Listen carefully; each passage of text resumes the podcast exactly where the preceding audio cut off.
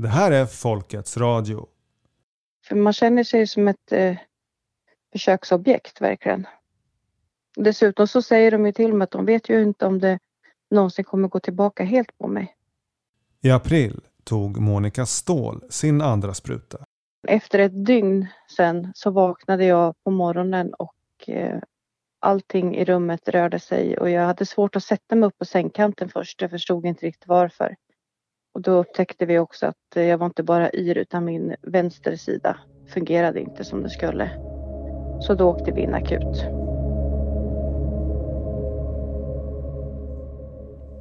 De säkerhetsgranskningar som Läkemedelsmyndigheten har gjort visat att vaccinet är säkert och effektivt.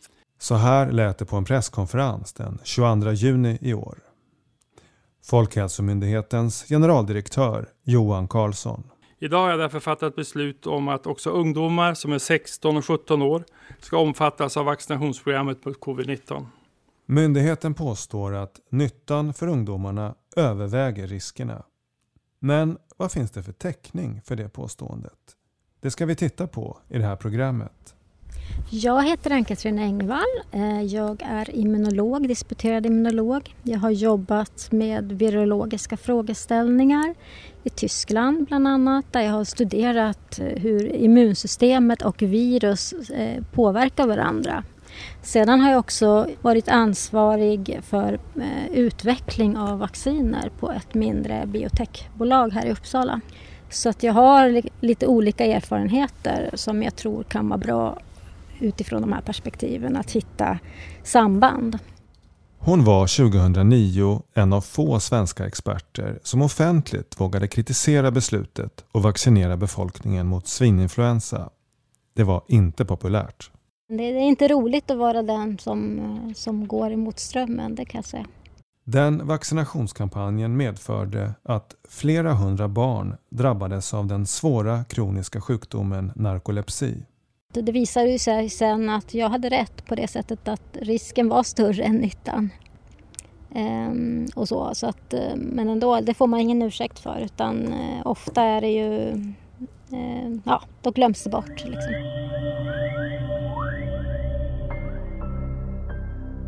The past is prologue, skrev Shakespeare. Det förflutna är en upptakt till de händelser som utspelar sig idag. I det här programmet kommer vi röra oss mellan den pågående vaccinationskampanjen mot covid-19 och följderna av den kampanj som inleddes 2009 med vaccinet Pandemrix. Det är alltid barnets bästa som behöver väga tyngst i alla beslut.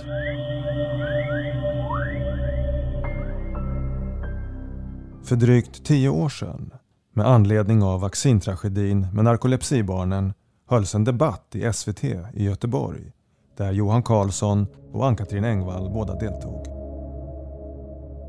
Vi var inbjudna att delta i debatt och diskutera där eh, det här ämnet och efter och så samlades vi på hotellet där och eh, då fick jag ja, man tog sig en liten drink och så och så då så sa de till mig att ja, men du förstår väl Ann-Katrin att eh, det här var en bra övning av, för logistiken, får den att funka inför framtiden. De, vem var det som sa det här?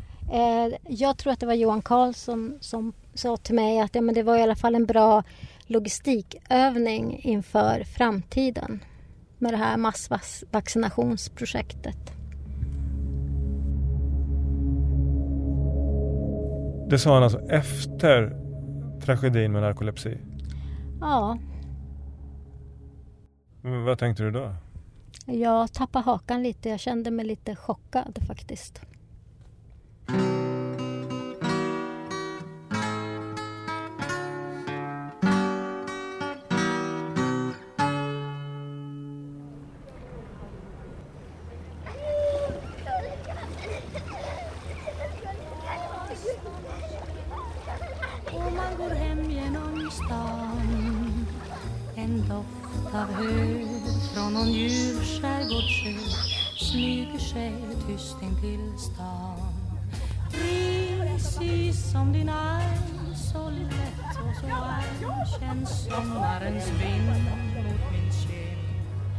Sommarsverige, lika förföriskt och vackert som alltid.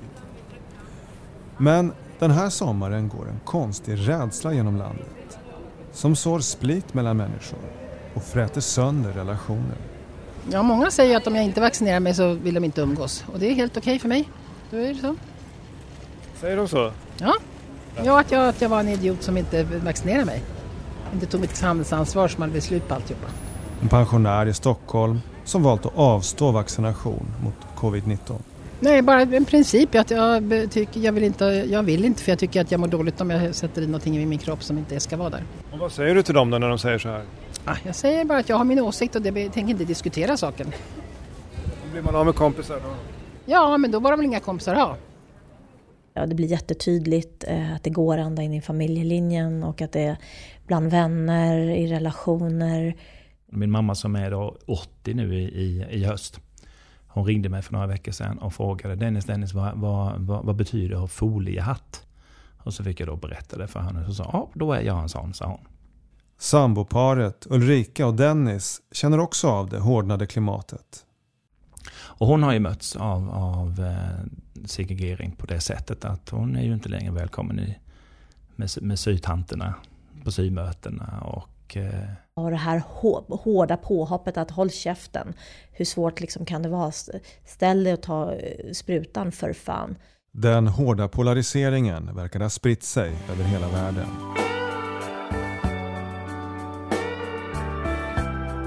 I, I've tried to reach out to fellow musicians. Sometimes uh, they don't, I just don't hear from them anymore. My phone doesn't ring very often. I don't get that many texts and emails anymore. Den brittiska rocklegenden Eric Clapton, som publikt berättat om sina biverkningar från vaccinet, har kallats mördare och fått se vänner och fans vända honom ryggen. Den aggressiva propagandan tror han är en viktig orsak. The trick they they got with the propaganda was making it so that you're responsible for other people's lives. So you're I can, I can be labeled a murderer Uh, and people would really believe that. That's powerful.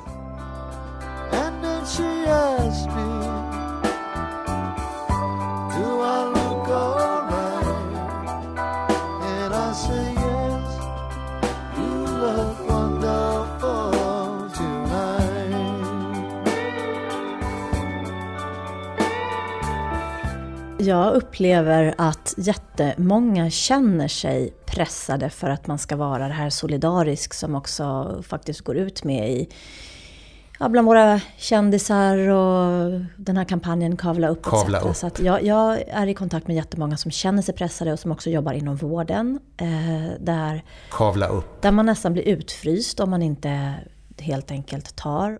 Jag kavlar upp ärmen för att äntligen få möta publiken live igen. Vem kavlar du upp för? Kavla upp. En jättestor kändiskampanj har de senaste månaderna dominerat utrymmet i kollektivtrafik och även i media. Jag kavlar upp ärmen för alla som sitter hemma och mår dåligt i sin ensamhet. Vem kavlar du upp för? Kavla upp. Även den som har varit sjuk i covid-19 och har antikroppar rekommenderas att vaccinera sig. Svenska kyrkan har också anslutit sig till missionerandet. Den medicinska expertisen försäkrar oss om att vaccinerna är säkra och effektiva. Vaccinpredikanterna talar om forskning och förnuft. Men de religiösa undertonerna går inte att ta miste på. Ta sprutan så blir vi frälsta från det onda som drabbat oss. Ta ansvar, både för att skydda dig själv och dina medmänniskor. Jag kavlar upp en ärm för att vi alla ska kunna mötas som vanligt igen.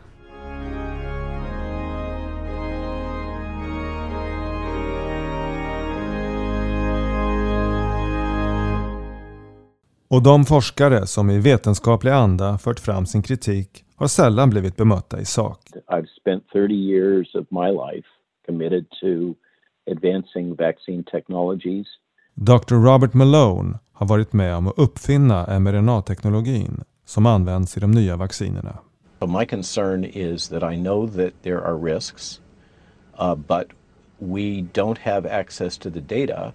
Uh, we don't really have the information that we need to make a reasonable decision. Efter att ha kritiserat kunskapsläget om vaccinets eventuella risker som otillräckligt har Youtube och sociala medier tagit bort flera av hans intervjuer och hans namn har dragits i smutsen. I, I'm now being labeled as an anti-vaxxer. You know, 30 years in of spending my career developing vaccines and I'm an anti-vaxxer. Och efter att ha mordhotats skrev han nyligen på Twitter. So I guess I have to say this. I am not suicidal. Det här, det känns inte som vetenskap. Det känns som politik. Mera, tycker jag. Det känns inte som att det är vetenskapsmän som styr här för att det här är inte ett normalt vetenskapligt klimat där man får, för där ska man diskutera öppet och man får ofta kritik och så vidare. Precis som din arm så lätt och så varm känns sommarens vind mot min kind Sköna promenader på stan. Sporter. Soliga dagar på stranden. Men det är inte alla som kan njuta av sommaren. Nej, det är det verkligen inte. Om han fick välja skulle han stå i en kall dusch hela dagarna eller han lägger sig i kalla bad också för han klarar inte av värmen alls. För eh, det här med narkolepsi inte bara att inte sova ordentligt och inte få någon djupsömn utan även det här reglaget för värme-kyla är ju förstört. Så han blir ju överhettad och eh, fungerar inte alls i värme. Det är fruktansvärt jobbigt för honom. Så det här som vi har haft nu sista två månaderna nästan har ju varit en mardröm. Petra Danielssons äldsta son är en av dem som blev svårt skadad av vaccinet mot svininfluensa. Vi tog det i november 2009 och redan i januari så började vi se att det var någonting som inte stämde med äldsta sonen som var 13 då. Och eh, vi förstod inte alls vad det var för han då, då som hållit på med friidrott, handboll, fotboll, tennis, allt möjligt och varit igång hela tiden och tränat fyra, fem dagar i veckan. Han orkade plötsligt absolut ingenting. Han eh, bara tvärslocknade så fort han satte sig ner och det var jättekonstigt.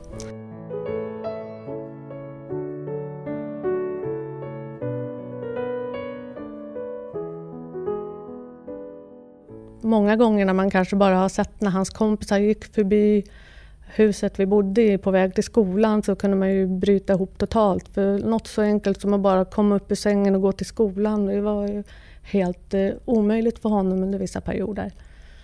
Det är liksom hela hans eh, liv togs ifrån honom. Han var verkligen jättefrisk, pigg, sportande, ung kille och han var med i upplandslaget i friidrott. Han var jätteduktig. Om man säger liksom att din son han gjorde sin, sin del av det här samhällskontraktet och ni gjorde det. Tycker du att samhället har gjort sin del tillbaka?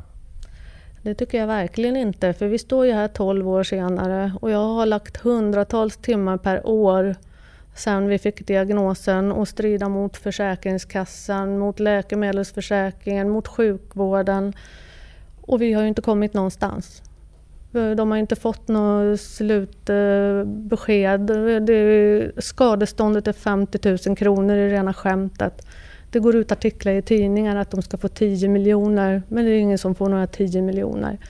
Det har varit en evighetslång process med alla papper, alla intyg. Allt ska bevisas in absurdum. Nej, samhället har verkligen inte brytt sig om oss alls, tycker jag.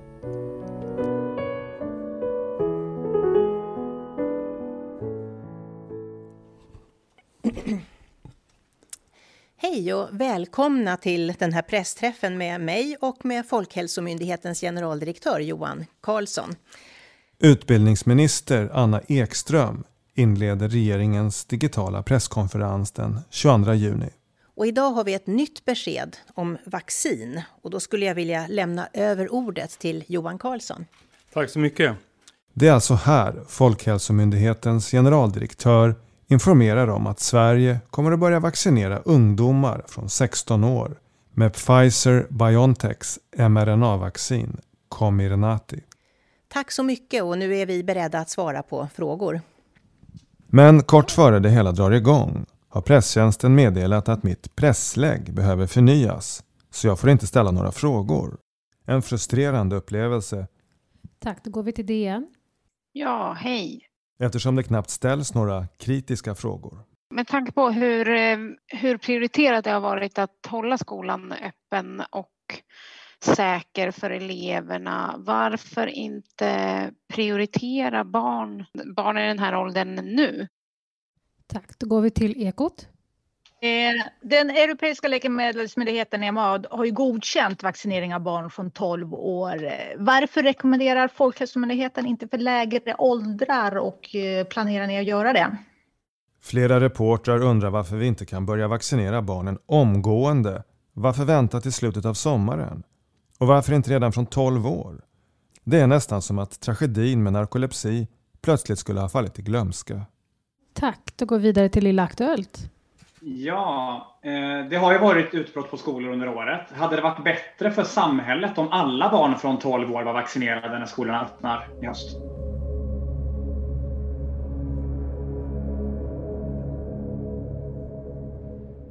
Om du hade varit på den här presskonferensen och fått ställa en fråga, vad skulle du ha frågat då? Oj, eh, jag skulle ha frågat eh, hur de ser på nyttan på sikt att vaccinera så här många individer.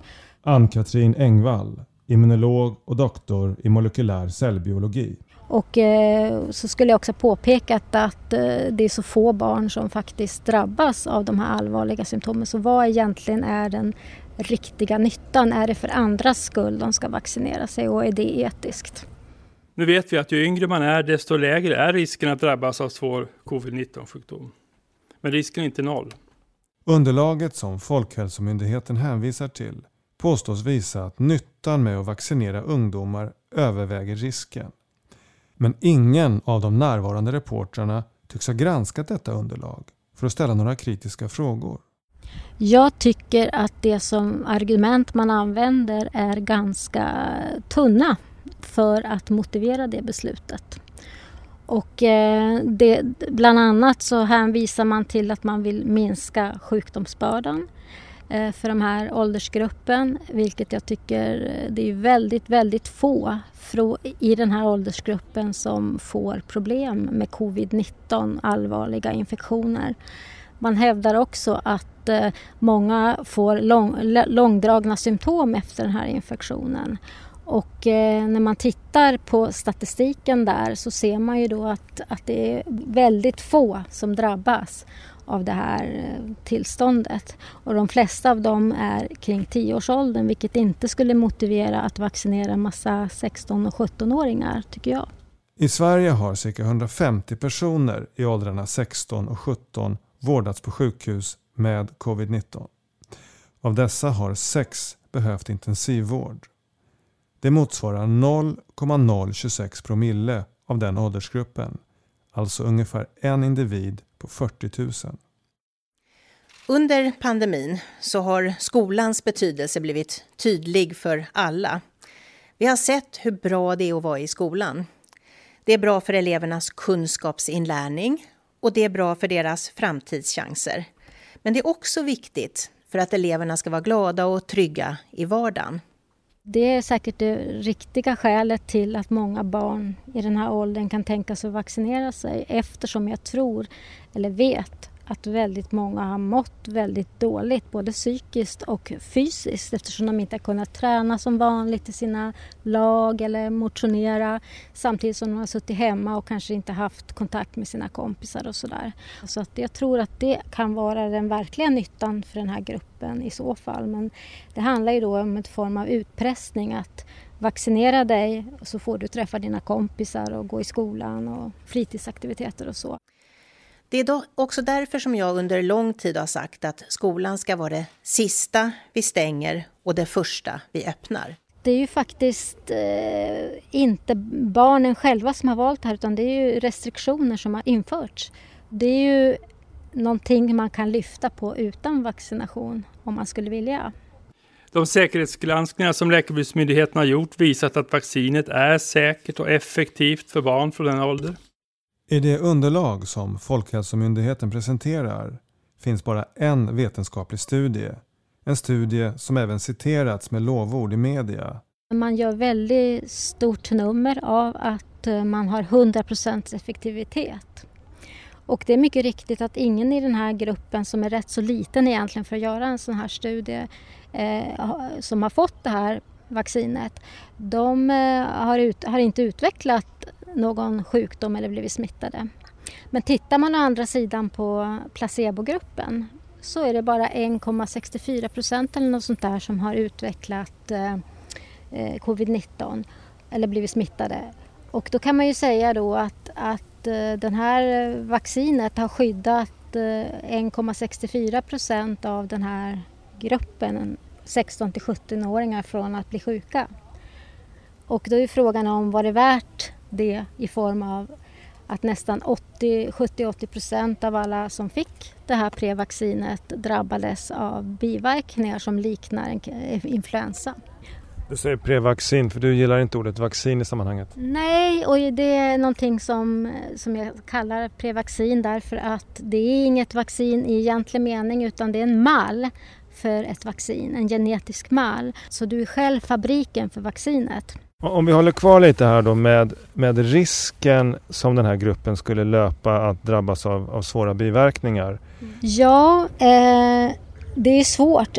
Man har ju inte gjort en lång uppföljning av den här, i den här studien på 16-17-åringar. Och i den här åldern så vet man faktiskt inte eh, vad som händer efter en, två, tre månader, ett halvår och så vidare. För många av de här allvarliga effekterna de brukar ju komma sekundärt.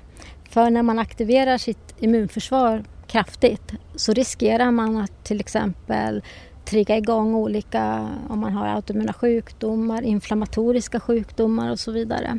Och en sak som man har sett då, eh, som man tror är kopplat till det här eh, prevaccinet från Pfizer, det är ju det att, att eh, en hel del unga män eh, i Israel har, bland annat har ju fått Eh, hjärtmuskelinflammation och hjärtsäcksinflammation efter vaccinationen. Och det är ganska hög frekvens ändå med tanke på att de är unga. Och eh, CDC i USA har också sett det här. Jag tycker att eh, man ska inte utsätta barn för saker innan man har riktigt kontroll vad de har för effekter. I så fall ska det göra väldigt stor nytta med behandlingen tycker jag. Det underlag som Folkhälsomyndigheten presenterar innehåller en uppställning av för och nackdelar med vaccination av ungdomar. Men risken för biverkningar nämns inte ens som en nackdel. Och det görs inga försök att beräkna risken för att ungdomar ska skadas av covid i förhållande till risken för att de ska skadas av vaccinet. Nej, utan man hänvisar bara till att man håller på att utreda det. Och överhuvudtaget de här nackdelarna var, var väldigt minimalt skrivet. Det var mm, precis som att det var eventuellt och kanske och så vidare. Medan nyttan var det som dominerade den här rapporten som skulle ligga som underlag. Och det är ju en väldigt lite oseriöst att lägga vikten så mycket på nyttan tycker jag. Man måste lägga vikten lika mycket om man ska vara seriös och sen så får man ta beslut vilket är den största. Men det blev nästan som att man eh, viktade ner riskerna medvetet. Det kände jag när jag läste. Jag tycker att det är lite hemskt eftersom att det handlar om barn som eh, har många år kvar att leva och jag tycker inte att man ska utsätta barn för de här riskerna. Helt enkelt i onödan.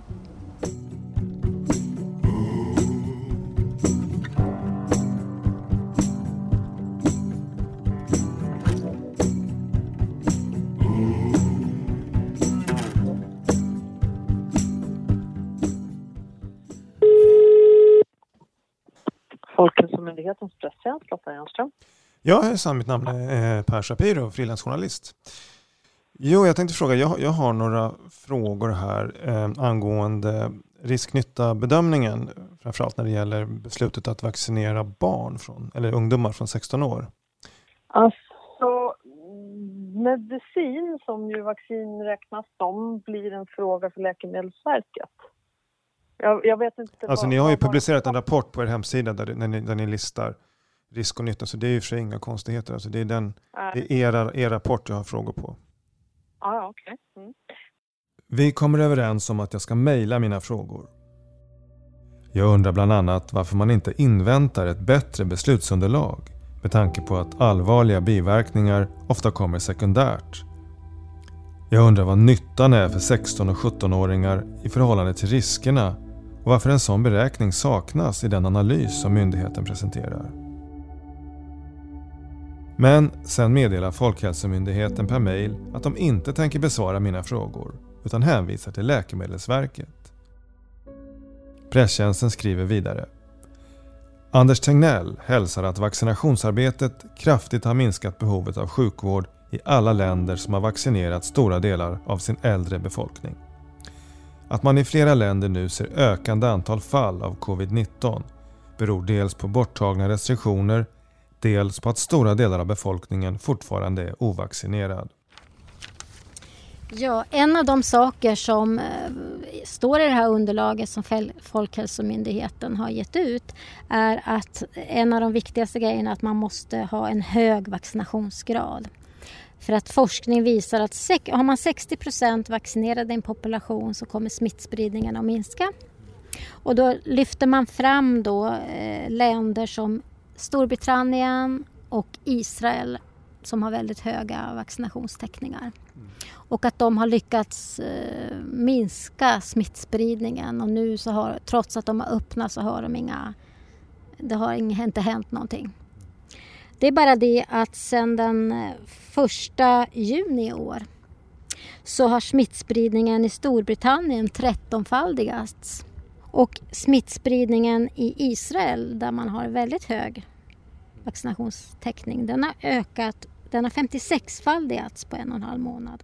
I flera olika länder såsom Kenya, Thailand, Vietnam och Malaysia har de senaste månaderna både smittspridning och dödstal ökat mycket snabbt efter att de har inlett sin massvaccination. Dessutom har själva dödligheten bland de som smittats ökat markant. Ett särskilt graverande exempel är Vietnam. De inledde sin massvaccination för bara ett par veckor sedan och dödligheten bland de smittade har redan nästan trefaldigats.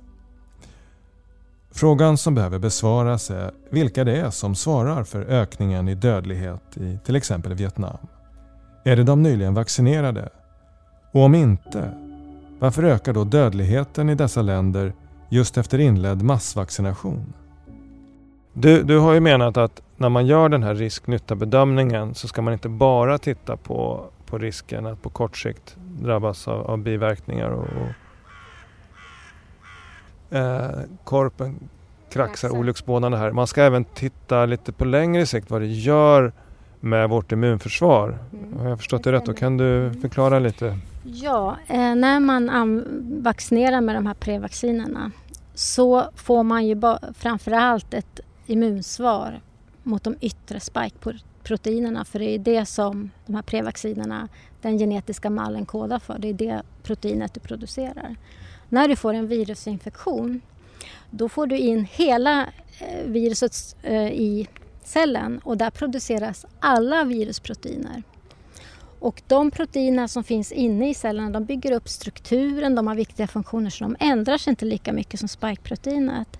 Och därför så har man ett mycket mer långsiktigt skydd hela livet.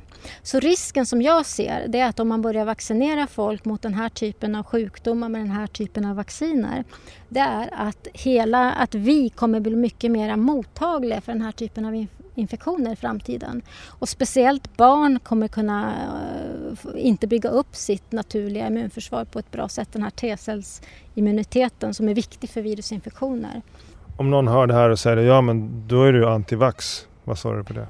Det är väl knappast så med tanke på att jag har själv utvecklat vacciner och är, väl, är för vacciner. Men de ska användas på rätt sätt. Det sägs ju ändå att om man tittar då på den, den vaccinerade gruppen äldre till exempel i Sverige så ser man en kraftig minskning då mm. av, av covid. Eh, är inte det då ändå ett eh, bevis för att det har varit framgångsrikt? Ja, alltså i vissa eh, delar av populationen så har det ju säkert räddat en del, det skulle jag tro. Men det är också så att man ska vara medveten om att T-cells flockimmuniteten i den övriga populationen har ökat. Och det gör att virus i miljön kommer minska och smitts, alltså det är lägre smittdoser och då blir man mindre sjuk och dör mycket mer sällan. Och jag tycker ehm, personligen att de som behöver vaccineras det är ju de som är äldre. Så där så kan det ju finnas eh, en helt annan risk-nytta-kalkyl än hos en 16-17-åring. We'll dedicate it not just to the children but to the teachers in the audience. What did you learn in school today, dear little boy of mine? What did you learn in school today, dear little boy of mine?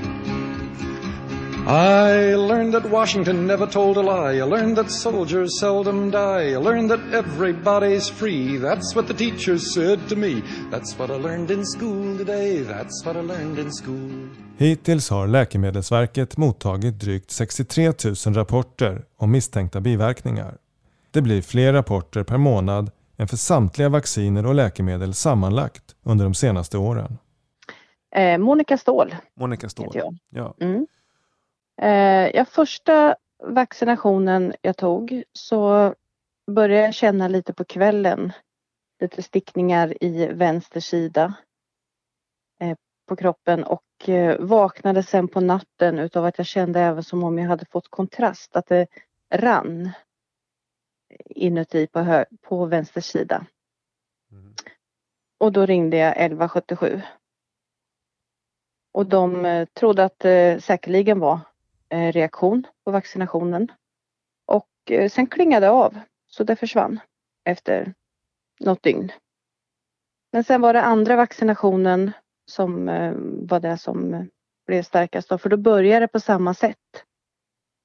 Men sen så klingade det aldrig av Tillståndet förvärrades med yrsel och förlamningssymptom i vänster sida. Så då åkte vi in akut med röntgen och grejer och sånt. Och eh, hamnade på strokeenheten och låg där ett par nätter. Men de kunde inte finna någonting, eh, att det var någon eh, större blödning eller någon propp. Så att eh, då sa de eh, att jag var, hade utmattningssymptom. Ja, då vart jag ju lite fundersam. Jag tyckte det var väldigt konstigt att det kunde komma sådär bara pang eh, samtidigt som jag råkade ta vaccinationen. Men det fick jag ju ingen gehör för. Men helt plötsligt när jag hade kommit hem från lasarettet och några dagar senare så vart jag uppringd och så sa de att kan du vara hos läkaren här klockan två idag och du ska ta prover innan. Och då vart det bara, jag, av vilken anledning? Ja, men vi måste utreda det eftersom du har fått så stark reaktion efter vaccinationen. Nej, så då var jag in och tog prover och så och, eh, och då så, ja, så sa de att de kunde ju inte vara riktigt säkra på men de hade fått in några liknande och det, men ehm, Gjorde man en anmälan till Läkemedelsverket om en misstänkt biverkan? nej, i juni i år inledde en grupp läkare och biomedicinare en skriftväxling med Läkemedelsverket. I ett svar på svaret skriver de Som vi tog upp i vårt första brev är alltså biverkningsrapporteringen så låg som 1-2% enligt högkvalitativa vetenskapliga studier.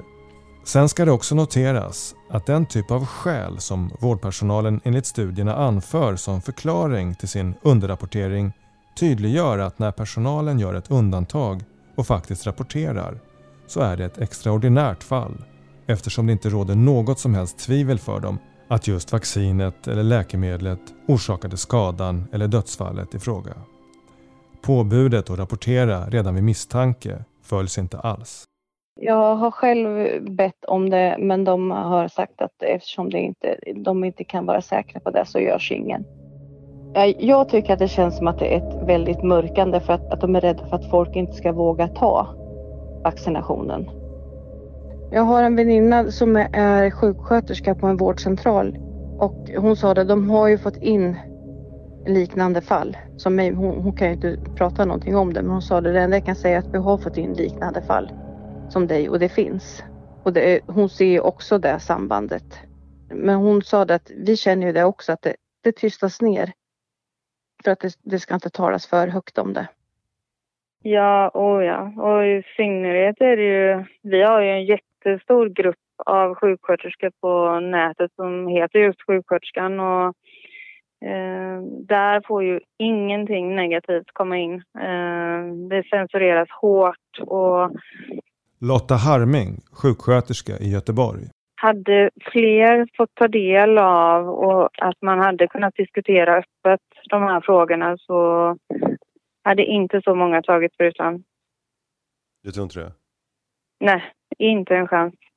Och mm, det har jag tagit upp med dem eh, som är admin i den gruppen att eh, de eh, ser till att hålla undan fakta från sina kollegor och det, det, det är ju inte vackert kan jag säga. Det, Hon leder ett växande nätverk av sjuksköterskor som skapat sitt eget forum där de kan tala mer fritt. Idag, nu har det kommit till jag tror, tio stycken den här veckan bara, så vi, nu är vi 59 faktiskt. Det är på två månader, så det nu börjar det ramla på. Flera av vittnesmålen hon får ta del av handlar om påtryckningar och ta sprutan. Det var ju en kollega, hon hade bestämt sig att hon, hon skulle absolut inte ta den här sprutan men eh, så kom hennes chef och eh, sa att nej, nu får det vara nog. Nu har jag beställt en tid till dig, nu går du bara ner. Nu får det vara slut på de här dumheterna. Och hon gick ner och tog sprutan och först efteråt så insåg hon att eh, hon var ju så chockad av eh, hur hennes chef la upp det här så att hon bara gjorde det. Notre pays est confronté à une reprise forte de l'épidémie. I många länder införs snabbt nya lagar som utestänger ovaccinerade från viktiga delar av samhällslivet och som kritikerna liknar vid medicinsk apartheid. Massprotester mot obligatoriska vaccinpass och hårdare lagar har hållits i storstäder runt om i Europa. I Aten, Madrid, Dublin, London, Rom och i Paris där hundratusentals människor protesterade, både vaccinerade och ovaccinerade. Polisen använde vattenkanoner och tårgas för att skingra demonstranterna vid Champs-Élysées. I learned that policemen are my friends. I learned that justice never ends. I learned that murderers die for the crimes, even if we make a mistake sometime. And that's what I learned in school today. That's what I learned in school. לכן הקבינט קיבל היום החלטה I Israel har det också förekommit massiva protester sedan premiärminister Naftali Bennett förkunnade att från och med den 8 augusti שהחל מה-8 באוגוסט kommer ovaccinerade inte längre ha tillgång till biografer, synagogor, nöjesparker, sportevenemang och överhuvudtaget större sammankomster. סרבן חיסון לא יוכל להיכנס לקולנוע, לתיאטרון, לבית הכנסת, ללונה פארק. We are next to our new Prime Minister's home, Naftali Bennett. We came to pay him a visit because last night he had the most fascistic, coercing, and discriminating speech. He was basically saying that uh, the unvaccinated people in Israel are uh, a risk to society. סרבני החיסונים מסכנים את בריאותם, את סביבתם. France will be under a state of health emergency. L'apparition du variant dit Delta se traduit en effet par une augmentation des contaminations partout dans le monde. First, we're going to provide more incentives to encourage unvaccinated Americans to get vaccinated. To give $100 to anyone who gets fully vaccinated. I learned our government must be strong. It's always right and never wrong. Our leaders are the finest men, and we elect them again and again. And that's what I learned in school today. That's what I learned in school.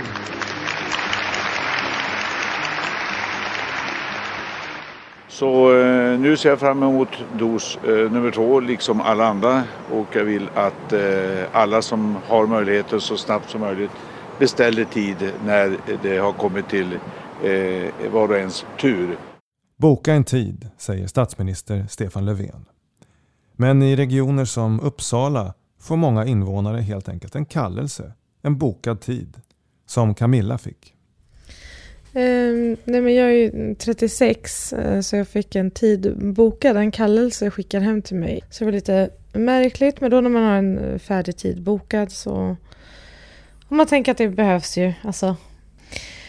Men så gjorde jag det, det var 21 maj. Eh, det var på fredagen och sen på söndagen när jag var ute på alltså min vanliga långpromenad som jag brukar ta, då började det krampa i mina vader och mina underarmar. Men sen fortsatte det, jag blev successivt eh, sämre. För det var det också att när jag ansträngde mig jag kunde få så hjärtrusningar och svimningskänsla och huvudvärk. Eh, jag vaknade också upp och hade så dubbelseende och då åkte jag in akut till akuten och var där så de har ju undersökt mig massor. Både på akuten men också min vårdcentral, blodprover och röntgen och massa saker. Men de hittar ingenting annat. Så det som står på min sjukskrivning nu det är liksom att jag tog eh, vaccin, Pfizer och att jag har blivit dålig på vilket sätt och vilka symptom. Och vad har de sagt till dig då i sjukvården? Uh, tror de att det beror på den här sprutan eller? Alltså jag har träffat två olika läkare men de vågar inte säga någonting. Men däremot att jag inte ska ta dos två och det är väl inte så konstigt när jag varit så här sjuk. Att jag ska liksom vänta med att ta den. Så den har jag bokat av. Lite så. Har det varit jobbigt? Ja, det är jobbigt. Är det. det är så här overkligt. Alltså det är som att man lever i en bubbla liksom. Ja, det är konstigt. konstigt. Vi har inte alls den här ordningen att jag svarar på frågor. Vi har liksom inga, inga presstalespersoner eller så. Men jag kan ju bara lite kort säga att det har sett olika ut beroende på vilken ålder du har tillhört. Jag pratar med pressekreterare på Uppsala regionkontor. Eftersträvat att komma väldigt högt i vaccinationstäckning och då gjorde vi så att vi kallade med brev alla som var över 50 år. Och sen har vi använt samma brevkallelsemetod för den här yngsta årgången, de som är under 18. Eh, och, och, det har varit en stor framgångsfaktor vad gäller att få en god vaccinationstäckning. Men under 18 har man väl inte börjat med ännu? Första, första, första dagen idag. Okej. Okay. För oss. Det är lite olika beroende på vilken region det är, men vi börjar denna måndag ja. som är idag. Och då skickar ni helt enkelt väldigt... kallelser då med, med förbokade tider? Ja. Det tycks alltså vara det som gäller i Region Uppsala numera. Ungdomar 16 och 17 år kommer inte bli tillfrågade utan få en kallelse till vaccination. Vaccin mot covid-19 finns godkänt för användning från 12 års ålder. Hittills har Läkemedelsverket mottagit drygt 270 rapporter om dödsfall för covid-vaccinerna. Den stora merparten gäller Pfizers vaccin. Med några få undantag bedömer myndigheten att dessa fall inte har något samband med vaccinet. De säkerhetsgranskningar som Läkemedelsmyndigheten har gjort visat att vaccinet är säkert och effektivt för barn från den ålder. I ett brev till Läkemedelsverket, som vi redan citerat ur, hävdar en grupp läkare och biomedicinare att myndigheten jämför äpplen och päron i sin risk-nytta-bedömning. De menar förenklat att när man väger nyttan använder man Folkhälsomyndighetens vidlyftiga definition död med covid-19, alltså icke fastslagna dödsfall. Men när man väger risken så räknar man enbart dödsfall där orsaken är fastslagen bortom alla tvivel man tar ingen hänsyn till den enorma underrapporteringen. Ja, vaccinationerna mot covid-19 är ju det enskilt viktigaste verktyget vi har för att eh, minska risken för svår sjukdom och död och även för att minska smittspridningen i befolkningen. Så var det då det där eftersnacket på ett hotell i Göteborg som Ann Engvall var med på efter SVT-debatten med Johan Carlsson, generaldirektör för Folkhälsomyndigheten, som vid den tidpunkten hette Smittskyddsinstitutet. Det kan vara sånt som bara liksom kom ut. Om man är trött efter en debatt och man har varit lite uttömmande, man är rätt så trött när man har varit med i det där, de där debattprogrammen. Och vi satt där och slappnade av lite och pratade. För det är ju alltid intressant, tycker jag, att prata med de som har andra uppfattningar också, för att se hur de tänker. Johan, och Johan Karlsson, är ni på semester den här veckan eller? Ja. Jag ville bara ge honom chansen att bemöta en intervju med Ann-Katrin Engvall. Och mm. då återger hon ett samtal hon har haft med honom tidigare i samband med, med vaccinationskampanjen mot svininfluensa. Mm. Där han ska ha sagt då att han, han såg det som en bra logistikövning för framtiden. Jag ville bara kontrollera Mm. att, om, om, det, om han står bakom det citatet och att det är korrekt återgivet och så. Men skriv med det önskemålet i ditt mejl så vet vi. Men myndighetens presstjänst skriver När det gäller frågor om enskilda citat tagna ur sitt sammanhang så avböjer Folkhälsomyndigheten att kommentera. Men det här chockade mig lite och det som chockade mig lite grann var också att han tyckte väldigt synd om Tegnell för han hade lidit så mycket av att att eh, han hade fattat fel beslut det här, de här barnen. Och jag tyckte det inte heller var så trevligt eftersom då sa jag att jag tycker att han, har man den positionen att man kan fatta beslut om sånt här, då får man faktiskt lära sig ta konsekvenserna av det, för det får man betalt för. Men barnen eh, är de som det verkligen är synd om, som har drabbats av det här narkolepsi. Han säger ju själv att han tappade ju ganska många år där han var helt borta, när han bara var som en zombie. Och eh, han har mått väldigt dåligt psykiskt. Det här låter hemskt, men han, han sa så här att eh, eh, jag skulle hellre nästan ha en dödlig dom med cancer eller något, för då vet jag när skiten skulle ta slut. Så sa han när det var som värst.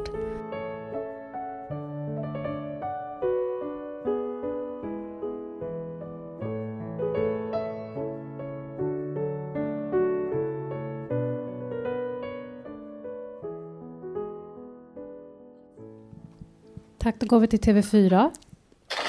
Eh, vid svininfluensan så blev det ju en biverkning av eh, narkolepsi då för vissa ungdomar. Hur, alltså hur väl vet ni vilka biverkningar som yngre personer kan få av eh, det här vaccinet? Ja, vi vet ju så, så väl som, som uppföljningen har gjort så att säga. Nu har ju de här studierna på barn och ungdomar pågått länge. Vi har ju också många länder som har vaccinerat ner till 16 år redan nu.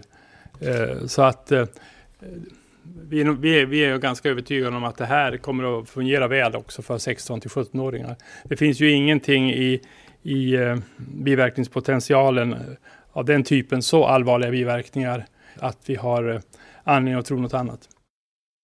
Vem tar ansvar om risknytta-kalkylen visar sig felaktig även denna gång? Kommer de som får svåra biverkningar bli lämnade i sticket? Som Petra och hennes söner anser sig ha blivit. Det stora problemet här det är ju att de inte sopar upp och gör rätt för sig och hjälper de som blir drabbade. Där är det stora problemet och det är det allra värsta. Det har gått många år nu och det, vi får ingen hjälp. Yngste sonen blev också svårt och långvarigt sjuk efter sprutorna. I samband med ett sjukhusbesök fick Petra ett samtal. Så eh, råkade nämligen eh, Läkemedelsförsäkringen ringa mig när jag satt där. Då var äldsta sonen med också och meddela att äldsta sonens skada hade blivit godkänd. Eh, och då bröt jag såklart ihop totalt. Då kommer en sjuksköterska in och eh, eh undrar vad det var som hade hänt eftersom jag var så ledsen. Och frågade då, och jag sa den, men nu, min son har ju fått erkänd vaccinskada här då för Ja, okej, sa hon, men det, vet du vad hon säger då? Hon sa, ja, men det räddade så många liv det där vaccinet. Så det var ju värt det. Jag, jag var helt, helt mållös. Jag har aldrig hört något vidrigare från någon sjukvårdspersonal. Och säga så när min son sitter där också, att det var värt det. Och det är så samhället och de styrande ser på det här tycker jag. Det var värt priset för dem.